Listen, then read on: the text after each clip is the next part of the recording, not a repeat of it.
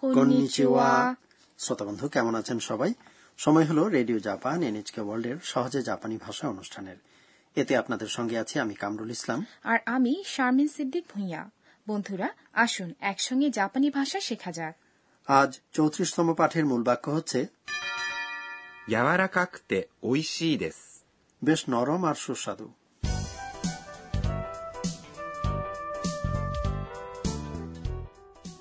আমাদের এই আসরের প্রধান চরিত্র হচ্ছে থাইল্যান্ড থেকে আসা শিক্ষার্থী আন্না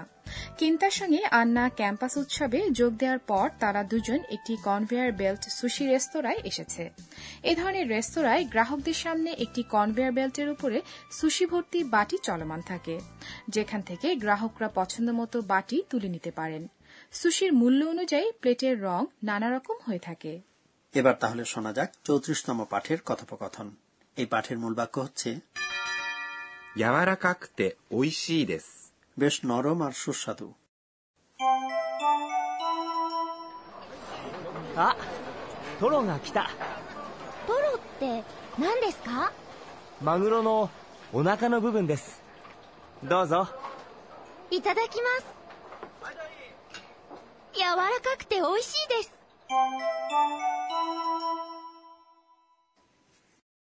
এবার এসব কথাবার্তা ব্যাখ্যা করা যাক যে ধরনের সুশি কেন্তার পছন্দ তা সামনে চলে এসেছে あ、トロが来た。 বাহ তোরও এসে গেছে あ、 এই শব্দটি দিয়ে বিস্ময় প্রকাশ করা হয় প্রিয় খাবার এসেছে বলে কেন্তা উচ্চস্বরে বলে উঠল トロ এটা হলো টুনা মাছের পেটের অংশ যা তেলযুক্ত が বাক্যের কর্তা নির্দেশ করে 来た。 এসেছে এটা হলো 来ます。 অর্থাৎ আশা ক্রিয়ার তার রূপ এটি দিয়ে ক্রিয়ার সম্পূর্ণ রূপ বোঝায় কিতা শব্দটির মার্জিত রূপ হচ্ছে 来ました。 তোরও কিছুটা দামি খাবার তবে সুশি রেস্তোরাঁর মেনুতে এটি একটি জনপ্রিয় পদ তাই না হ্যাঁ আন্না কখনো তোরো খায়নি তাই সে কেন্তাকে জিজ্ঞেস করলো トロって何ですか তোরো বলতে কি বোঝায় কোনো শব্দের অর্থ বুঝতে না পারলে ওই শব্দটির পরে って何ですか বলতে কি বোঝায় কথাটি জুড়ে দিয়ে অর্থ জিজ্ঞেস করা যায় なん মানে হলো কি です বাক্য শেষ করার মার্জিত শব্দ তবে এর পরে か জুড়ে দিয়ে কিছুটা ঊর্ধ্বমুখী স্বরে উচ্চারণ করলে বাক্যটি প্রশ্নবোধক বাক্য হয়ে যায় এ নিয়ম তো আপনার আগেই শিখেছেন তে নান্দেস্কা এটি বেশ কাজের একটি বাক্যাংশ তাই না সত্যি চলুন অনুশীলন করা যাক তোরো বলতে কি বোঝায় トロって何ですか উত্তরে কেন্তা জানালো マグロのお腹の部分です。 এটা হলো টুনা মাছের পেটের অংশ マグロ মানে হলো টুনা মাছ の এটি হচ্ছে সম্বন্ধ পদ お腹 অর্থ হলো পেট এরপরে আবারও আছে সম্বন্ধ পদ নো আর 部分 মানে হলো অংশ দেশ যথারীতি বাক্য শেষ করার মার্জিত শব্দ তার মানে এই বাক্যটিতে দুইবার সম্বন্ধ পদ নো ব্যবহার করা হয়েছে তাই না দেখুন মাগুরোনো অনাকানো বুবন কথাটির অর্থ দাঁড়ায় টুনা মাছের পেটের অংশ বাংলাতেও আপনাকে দুইবার এর যুক্ত করতে হচ্ছে মাছের এবং পেটের বোঝানোর জন্য একইভাবে জাপানিতেও যতবার প্রয়োজন ততবার নো জুড়ে দেওয়া যায় এরপর কেন্তা বলল どうぞ খেয়ে দেখুন প্লিজ মনে রাখবেন どうぞ কথাটি বলা হয় কোনো কিছু সাধার সময় বা কিছু করে দেখার আমন্ত্রণ জানানোর সময় এবার আন্না বলল いただきます আহারের জন্য ধন্যবাদ আক্ষরিক অর্থ হল সবিনয়ে গ্রহণ করছি いただきます。 কথাটি সাধারণত খাবার খেতে আরম্ভ করার সময় বলা হয় আর খাওয়া শেষ করে বলা হয় ごちそうさまでした。 মানে আহারের ব্যবস্থা করার জন্য ধন্যবাদ যাই হোক প্রথমবার তোরো খেয়ে আন্নার কেমন লাগলো শুনি 柔らかくて美味しいです。 এটা বেশ নরম এবং সুস্বাদু আজকের মূল বাক্য এটাই 柔らかくて、 এটি হচ্ছে 柔らかい、 নরম বা কচি বিশেষণটির তে রূপ এবং 美味しい、 হল আরেকটি বিশেষণ যার অর্থ সুস্বাদু দেশ যথারীতি বাক্য শেষ করার মার্জিত শব্দ দেখা যাচ্ছে শুধু ক্রিয়াপদ নয় বিশেষণেরও তে রূপ আছে তাই না হ্যাঁ যখন আপনি একাধিক বিশেষণ একসঙ্গে ব্যবহার করবেন তখন শেষ বিশেষণটি ছাড়া আগের সবগুলো বিশেষণের তে রূপ ব্যবহার করতে হবে কাজে ইয়াওয়া রাকাই এবং ঐশি বলতে গিয়ে আগের বিশেষণটি অর্থাৎ ইয়াওয়া রাকাই বদলে এর তে রূপ ইয়াওয়ারা কাকতে ব্যবহার করতে হয়েছে এবং এর পরে যুক্ত হয়েছে ঐশী এবার চলুন আরেকবার শোনা যাক চৌত্রিশতম পাঠের কথোপকথন আজকের মূল বাক্য হলো 柔らかくて美味しいです。 বেশ নরম আর সুস্বাদু あトロが来たポロって何ですかマグロのお腹の部分ですどうぞいただきます柔らかくて美味しいです এবার টিচার আমাদের বুঝিয়ে দিন পর্ব জাপানি ভাষা শেখার এই আসরের তত্ত্বাবধায়ক অধ্যাপক আকানে তকুনাগা আজকের শিক্ষণীয় বিষয়টি নিয়ে আলোচনা করবেন এই পর্বে আজ আমরা শিখলাম একটি বিশেষণের তে রূপ ইয়রাকাকুতে এই রূপ সম্পর্কে বিস্তারিত জানতে চাই চলুন টিচারকে জিজ্ঞেস করা যাক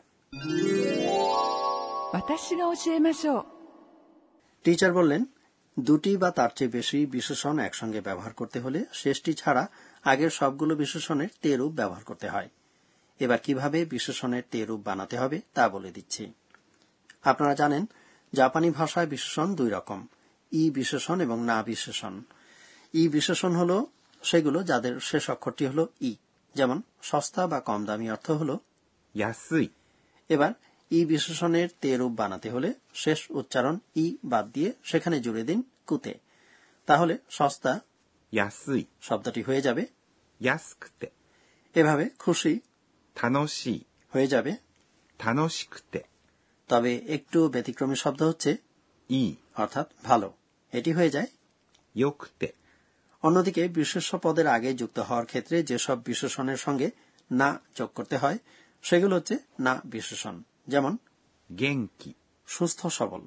কাজেই জাপানিতে ব্যক্তি অর্থ 人、 বিধায় সুস্থ সবল ব্যক্তি অর্থ দাঁড়াবে 元気な人、 এবার না বিশেষণের তে রূপ শেখার পালা খুব সহজ কোনো পরিবর্তন ছাড়াই শুধু জুড়তে হবে দে তাহলে সুস্থ সবল অর্থাৎ 元気、 হয়ে যাবে 元気で、 যদি বলতে চান সুস্থ সবল এবং প্রফুল্ল ব্যক্তি সেক্ষেত্রে যেহেতু প্রফুল্ল মানে 明るい、 তাই পুরো কথাটি হবে 元気で明るい人、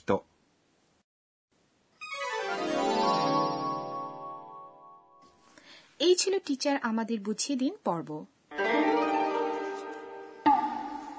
এবার ধন্যাত্মক শব্দ নিয়ে পড়ব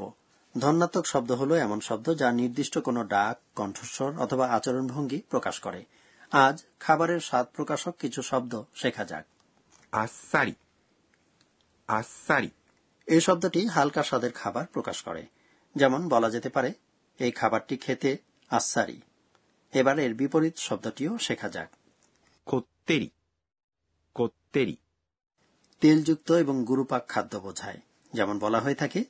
এই রামেন নুডলসের স্বাদ কত্তেরি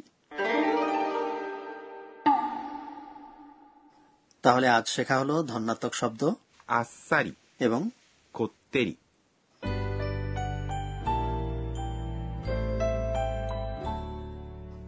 ভাষা শেখার আসর শেষ করার আগে সময় হলো আন্নার স্বগতোক্তি শোনার আজকের ঘটনাগুলোর দিকে ফিরে তাকিয়ে আন্না নিজে নিজে বলছে えーっと今日は খাবার খাওয়ার আগে ইতাদাকিমাস বলার মধ্য দিয়ে আমরা এর প্রস্তুতকারীর প্রতি ধন্যবাদ জ্ঞাপন করি এছাড়া মাছ মাংস শাক সবজি সহ যারা প্রকৃতির এসব দান উৎপাদন করেন তাদের প্রতিও কৃতজ্ঞতা জানাই চলুন আরেকবার শুনে নেওয়া যাক আজকের কথোপকথন あトロが来たポロって何ですかマグロのお腹の部分ですどうぞいただきます柔らかくて美味しいです বন্ধুরা আশা করি আজকের পাঠ আপনারা উপভোগ করেছেন এই পাঠের মূল বাক্য ছিল 柔らかくて美味しいです。 বেশ নরম আর সুস্বাদু আগামী পর্বেও চলন্ত সুশির রেস্তোরাঁয় তাদের কথাবার্তা চলবে বন্ধুরা আপনারাও সঙ্গে থাকবেন আশা করি তাহলে আবার দেখা হবে মাতা ওয়াই সীমাশো